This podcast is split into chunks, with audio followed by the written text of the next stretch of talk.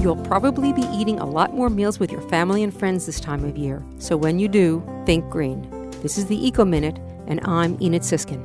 Green your holiday meals by eating more sustainably, or literally eating green and increasing the amount of vegetables you eat or reducing your meat consumption.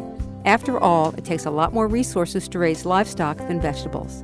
In fact, why not try to grow some of your own vegetables? In our part of the world, we have a pretty long growing season, and be sure to compost all the parts of the vegetables you don't eat. At the store and have the urge for some fish? Use your cell phone to text Seafood Conservation Group Blue Ocean Institute's Fish Phone service. Text 30644 and enter the word fish, followed by the name of the fish you want to buy. You'll receive a text telling you if the variety is good for you and the world, or go online and download their guide. For more information, go to wuwf.org and look for the Eco Minute under the program's drop down menu.